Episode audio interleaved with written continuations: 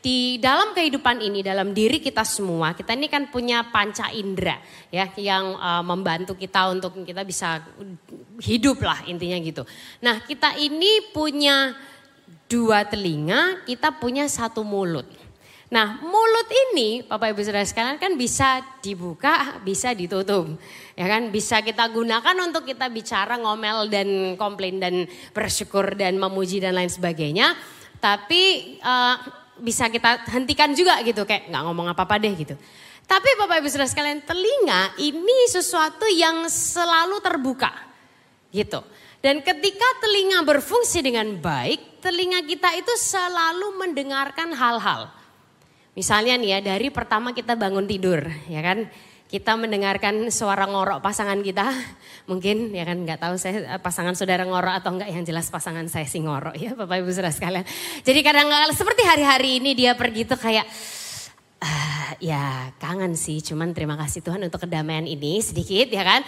Uh, jadi kayak kadang kita mendengarkan suara ngorok pasangan kita atau kita dengar mungkin suara burung di luar, kita uh, mendengarkan suara nggak tahu mungkin orang jualan di depan rumah kita itu macam-macam. Terus kita mendengarkan lagu, terus di tempat kerja kita mendengarkan omongan orang, ya kan? Katanya si A, katanya si B, uh, suruhan dari atasan, komplain dari bawahan, ini itu, katanya lawan, katanya netizen, katanya pasangan, kata-kata orang tua kita, kata-kata keluarga kita dan banyak sekali yang lain.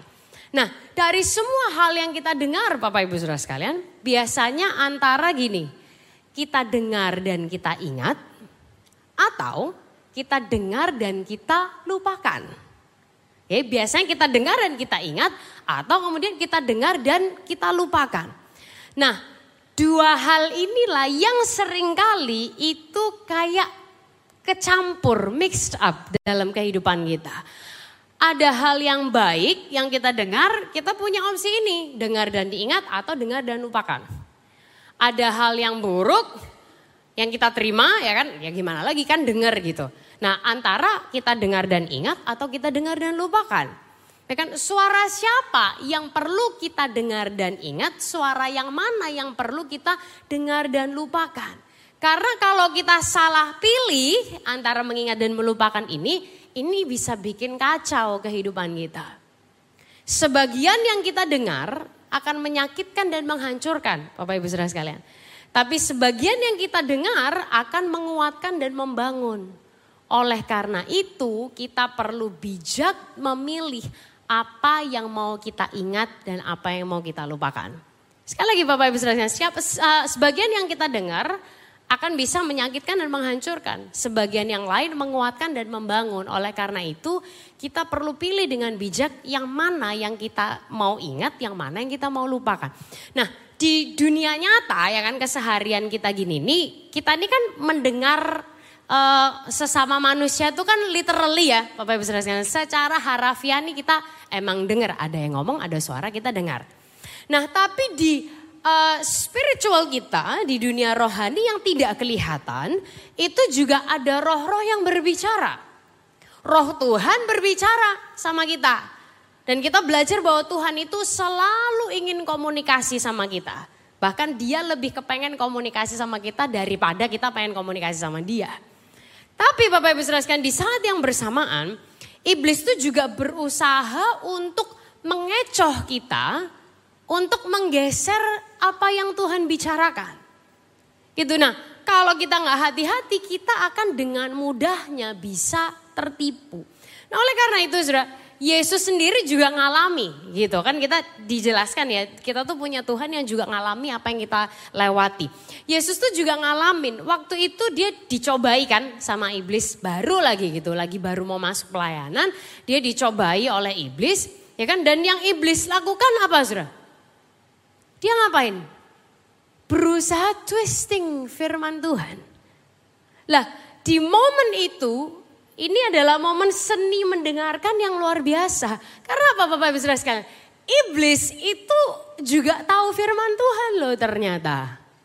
Wah hati-hati nih saudara. Makanya kalau kita nggak baca firman bisa-bisa kalah sama iblis terus jadi apa dong kita? Ya kan saudara? Iblis tuh juga tahu firman Tuhan. Iblis itu juga bisa ngutip-ngutip firman Tuhan kayak apa Bapak Ibu Saudara sekalian. Makanya dia berusaha untuk membisikkan tipuan, dia berusaha untuk twisting firman Tuhan. Katanya gini ya, katanya gitu ya, katanya ya. Maka dari itu kita perlu memilih apa yang kita dengarkan. Nah hari ini Bapak Ibu Saudara sekalian kita melihat salah satu dosa favorit manusia nih. Yang disadari atau tidak, ini sering banget kita lakukan adalah gini membungkam suara Tuhan yang baik buat kita.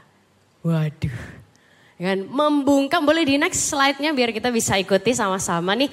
Membungkam suara Tuhan yang baik buat kita. Ini yang sering kali kita lakukan, sadar atau enggak, setiap hari dalam kehidupan kita nih, ya kan? Dosa yang sering kita lakukan adalah membungkam suara Tuhan yang baik buat kita. Nah, kalau dengan sesama manusia aja kita ini harus memilih gitu ya, apa yang yang kita dengar, mana yang kita mau ingat, mana yang kita mau lupakan. Gimana dengan suara Tuhan? Kalau yang baik aja perlu kita perhatikan, apalagi yang mulia dan you know, dan dan yang yang baik, yang sedap didengar disebut kebajikan dan seterusnya itu. Nah kita lihat sama-sama Bapak Ibu Saudara sekalian, Yesaya 55 ayat 3a. Ini dari terjemahan Shalaber, Tuhan ini menyampaikan pesannya lewat Nabi Yesaya. Kita baca sama-sama ya. Satu, dua, tiga. Pasanglah telingamu dan datanglah kepadaku. Dengarlah maka kamu akan hidup. Sekali lagi ya sama-sama ya. Satu, dua, tiga. Pasanglah telingamu dan datanglah kepadaku. Dengarlah maka kamu akan hidup. Nah, Bapak Ibu Saudara sekalian, Yesaya 55 ini bagian dari satu kesatuan tulisan Yesaya 40 sampai 66. Nah itu ditulis selama tahun-tahun akhir kehidupan Yesaya dan ada banyak sekali nubuatan yang uh, memberikan pengharapan, yang memberikan penghiburan kepada umat Israel yang sedang tertawan uh, waktu itu di, di, di zaman itu. Nah, Bapak Ibu Saudara sekarang ada banyak sekali nubuatan nanti tentang Yesus lah dan inilah dan itu dan ada penebusan, ada pelepasan dan lain sebagainya. Nah, sehingga kalau kita nanya, kenapa sih kok kita tuh perlu dengar Tuhan? Kenapa nih sampai Tuhan loh yang ngomong ke kita? Tuhan yang bilang bahwa eh pasanglah telingamu. Dia bilang datanglah kepadaku. Bapak Ibu Saudara sekalian ini bukan hanya sekedar kita manusia yang nyari Tuhan dan lain sebagainya. Ini jelas-jelas Tuhan yang mencari kita. Tuhan yang ngomong sama kita. Please pasang telingamu. Come to me. Datanglah kepadaku dan dengarlah. Dia bilang, kenapa sih kok kita tuh segitunya perlu dengar Tuhan. Dan kenapa kok Tuhan itu pengen kita mendengarkan dia.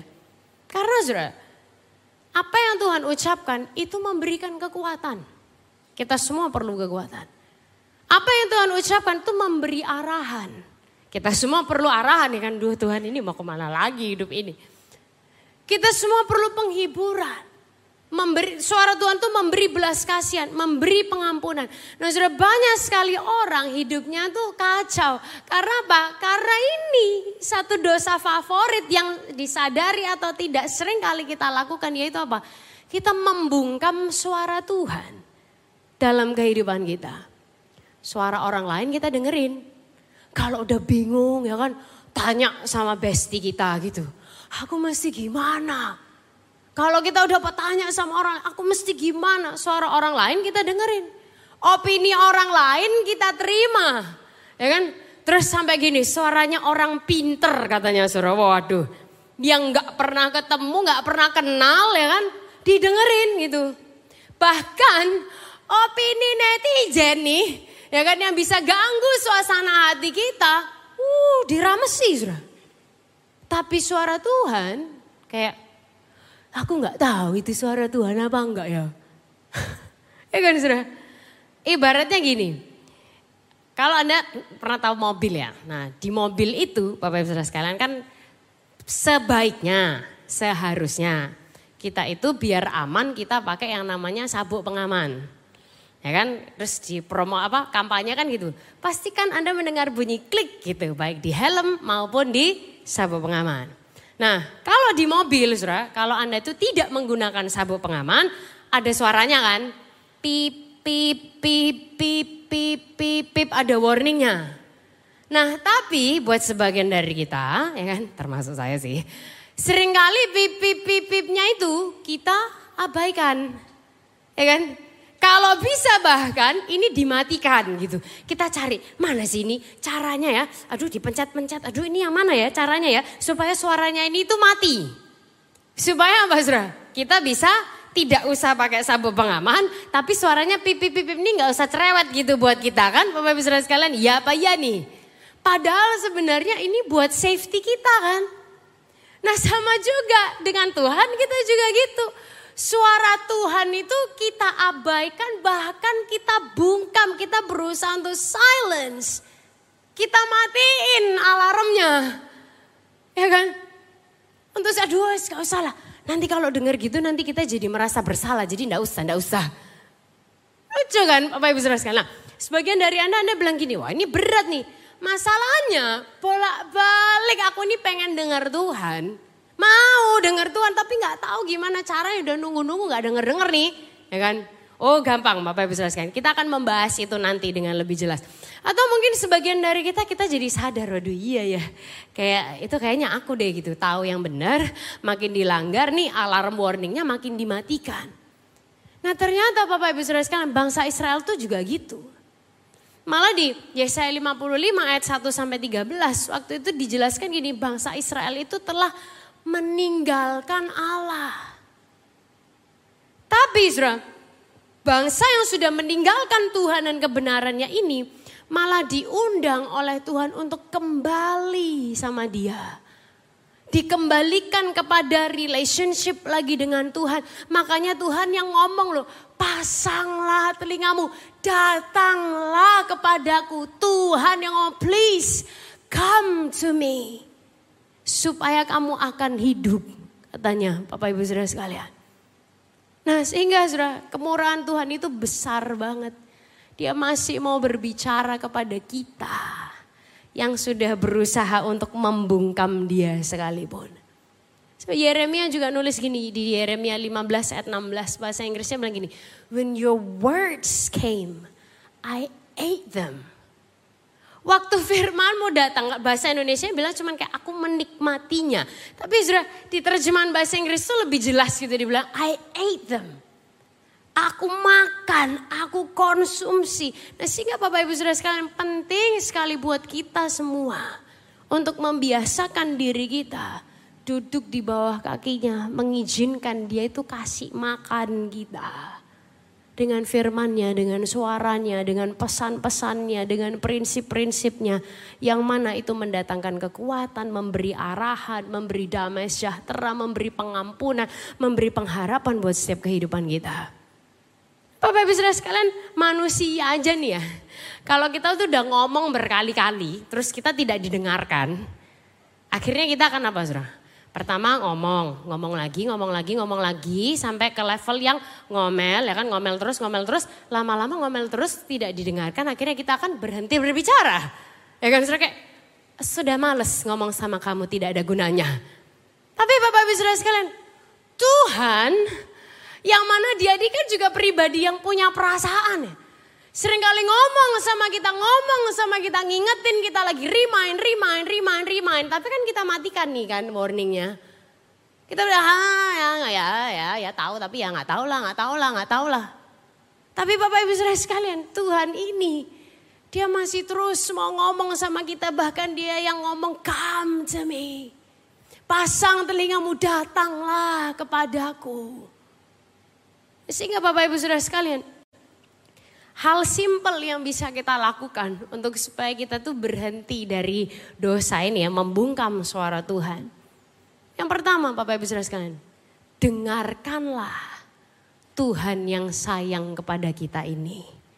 Boleh kita ucapkan sama-sama dulu satu dua tiga. Dengarkan Tuhan yang sayang kepada kita.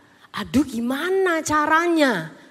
Ya kan gimana caranya kita itu mendengarkan Tuhan. Ya kan gimana sih Pastor Ali coba aku tuh sudah kayak aduh ini tuh kayak teka-teki yang udah lama banget. Gimana sih? Bapak Ibu Saudara sekalian Tuhan itu sekali lagi dia tuh bukan kepengen berteka-teki sama kita. Dia tuh kasih all the clue there is. Yang pertama dia bisa bicara lewat tulisan. Kalau zaman dulu di Alkitab, wah dia nulis lewat dua loh batu. Ditulis oleh jari Tuhan sendiri gitu. Terus ada satu momen yang Tuhan itu mau negur orang-orang gitu. Sebenarnya tiba-tiba ada tangan nulis di dinding. Nah tapi saudara kalau di hari ini. Tuhan tuh misalnya bicara lewat tulisan. Lewat mana? Lewat tulisan apa? Well, Bapak Ibu Saudara yang paling mudah bisa diakses dalam setiap kehidupan kita dan sekarang sudah semudah nge-scroll aja nih di gadget kita, dia itu dari apa? Dari Alkitab. Dari firmannya yang dia nunggu untuk kita baca. Dan sekali lagi Bapak Ibu Saudara sekalian, iblis juga baca Alkitab loh Saudara. Jadi kalau kita tidak baca Alkitab, lebih bahaya nih. Ya kan, iblis juga ngerti firman Tuhan, jadi kita harus lebih paham lagi. Lewat tulisan yang lain dari mana? Dari renungan harian sering di-share di aplikasi My AOC. Setiap hari ada di situ, setiap hari di-share di grup saudara. Memudahkan kita. Dan itu sudah banyak orang yang mendoakannya, banyak orang yang yang mempersiapkannya, Bapak Ibu Saudara sekalian. Ketika renungan harian itu di di post di sosial media saudara, ya kan? Anda ngepost di sosial media saudara, itu jadi pesan buat banyak orang. Lewat tulisan tuh lewat mana lagi? Lewat lagu yang ditulis. Oleh karena itulah Sound of Praise kita berusaha nulis lagu terus, nulis lagu lagi, nulis lagu lagi. Bahkan sekarang sudah di masa-masa yang tidak mudah ini kita mencoba menulis Sound of Praise Kids. Karena kita percaya sudah lagu itu adalah firman Tuhan yang dikasih nada diulang, diulang, diulang, diulang. Beberapa hari yang lalu salah satu uh, leader kita di AOC DKT itu ngirimin video Zuradu. Iblis tuh udah macam-macam ya strateginya. Dia juga bikin lagu anak-anak, Bapak Ibu Saudara sekalian. Kata-katanya itu kayak, uh, saya nggak terlalu ingat sih ya. Ini mungkin hal yang saya dengar terus kemudian saya lupakan. Saya ingatnya sebagian aja. Uh, nulis dia dia bilangnya gini, setan itu baik. Dia itu menerima kamu apa adanya. Mau kamu itu apa pun jenisnya. Dan by the way, neraka itu tidak ada. Dia bilangnya gitu Bapak Ibu Saudara sekalian. Wow, di dunia yang makin gila ini kita gak bisa kasih kendor saudara. Gak bisa kita kasih kendor dan kita rindu anak-anak dari yang kecil sampai yang paling gede. Mereka bukan hanya nyanyikan lagu-lagu yang zaman sekarang lagu bahasa Korea aja mereka udah lancar saudara. Ponakan-ponakan saya tuh kecil-kecil lagu bahasa Korea tuh udah pada bisa. Nah sehingga anak-anak juga perlu firman yang diulang-ulang buat kehidupan mereka. Nah kalau Tuhan selain Tuhan bicara lewat tulisan, Tuhan bicara lewat apa sih? Tuhan bicara lewat orang lain. Tuhan bisa bicara lewat orang lain. Kalau zaman dulu pakai nabi, ya kan, atau eh, orang-orang uh, yang gitulah, ya seperti kayak Yeremia lah, Yesaya lah, siapa yang lain. Kalau di zaman sekarang, Bapak Ibu Saudara sekalian, Tuhan bisa bicara lewat pendeta, Tuhan bisa bicara lewat pemimpin komsel saudara yang bertanggung jawab. Tuhan bisa bicara lewat konselor, Tuhan bisa bicara lewat keluarga rohani, Tuhan bisa bicara lewat pasangan saudara, Tuhan bisa bicara lewat anak saudara, lewat orang tua kita, lewat siapa aja dan kita perlu mendengarkannya. Once again, ada satu dosa yang sering kali kita nggak sadari yaitu kita matiin alarmnya, membungkam suara Tuhan. Tapi yuk kita bisa bebas dari itu. Dan Tuhan bisa bicara Bapak Ibu Saudara sekalian yang berikutnya langsung sama kita. Ada momen-momen yang Tuhan bisa bicara, Tuhan bisa, oh orang tuh bisa dengar Tuhan. Oh terjadi Bapak Ibu Saudara sekalian. Dan Tuhan itu akan gunakan hal-hal yang familiar dengan kita. Ya kan? Tuhan sering kali akan pakai hati dan pikiran kita. Dia bicara kepada hati dan pikiran kita. Awalnya Anda kayak, aku oh, gak pernah mikir gitu loh. Tapi kok tiba-tiba bisa ada gitu ya. Itu Tuhan yang bicara. Roh Kudus yang berbisik kepada hati dan pikiran kita. Karena hati dan pikiran kita ini kan kita paling familiar gitu. Tuhan bisa bicara lewat hati dan pikiran kita. Loh, tapi nanti aku tuh ragu. Apakah itu hanya pemikiranku atau itu memang benar suara Tuhan? Nah kuncinya Bapak Ibu Saudara sekalian adalah makin sering karena semakin sering kita melakukan, semakin sering kita mendengar, semakin kita tahu yang mana yang mana. Sama kan dengan misalnya ada 50 orang yang memanggil nama saudara. Anda pasti tahu pasangan saudara yang mana. Ya kan? Anak saudara yang mana. Gitu. Ada mama-mama tuh yang bisa tahu kayak, oh, ada nangis. Oh itu anakku gitu. Atau, wih nangis. Oh, enggak, enggak, enggak, itu bukan anakku. Ya kan? Karena apa saudara? Sering dengar. Nah demikian juga dengan suara Tuhan. Dia bisa bicara langsung kepada kita. Tinggal makin sering aja. Atau Tuhan juga bisa bicara lewat kejadian-kejadian Bapak Ibu Saudara sekalian. Di kitab kejadian yang namanya kejadian Tuhan itu bicara sesuatu langsung terjadi. Nah di hari ini dalam kehidupan kita kadang melalui kejadian dalam hidup ini apa yang terjadi dalam hidup ini Tuhan berusaha menyampaikan sesuatu sama kita. Tuhan berusaha untuk bicara sama kita. Nah sehingga yuk kita jadikan ini rambu-rambu. Seringkali tendensi manusia itu kita membungkam suara Tuhan yang baik buat kita. Yuk jangan. Yuk kita makin alert bahwa oh iya ya.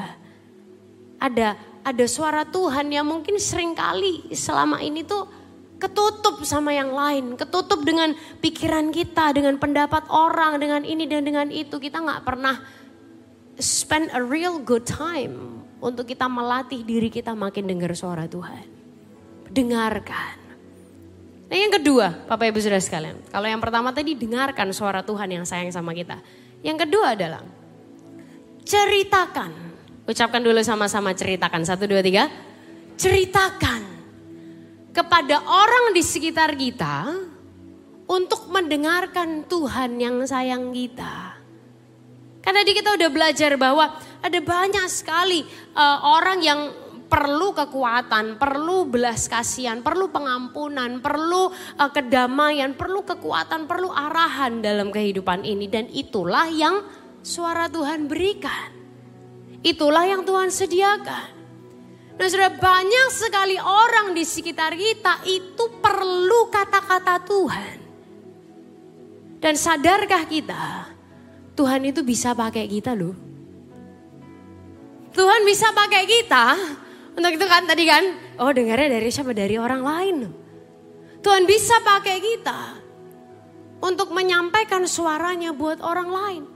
Dari cara kita ngobrol, dari apa yang kita posting di sosial media, apa yang kita share, apa yang kita forward di grup dan lain sebagainya. Oh orang kan bilang, aduh tapi kan nanti malu ya, nanti gini, nanti gitu, nanti awkward, nanti gak enak nanti. Bapak ibu sudah sekalian diawasi kita gak capek-capek untuk mengingatkan saudara. Iblis, perhatikan ini saudara. Iblis itu dikalahkan oleh dua hal. Yang pertama oleh darah Yesus. Yang kedua, perhatikan ini saudara. Dia dikalahkan oleh apa? Kesaksian kita.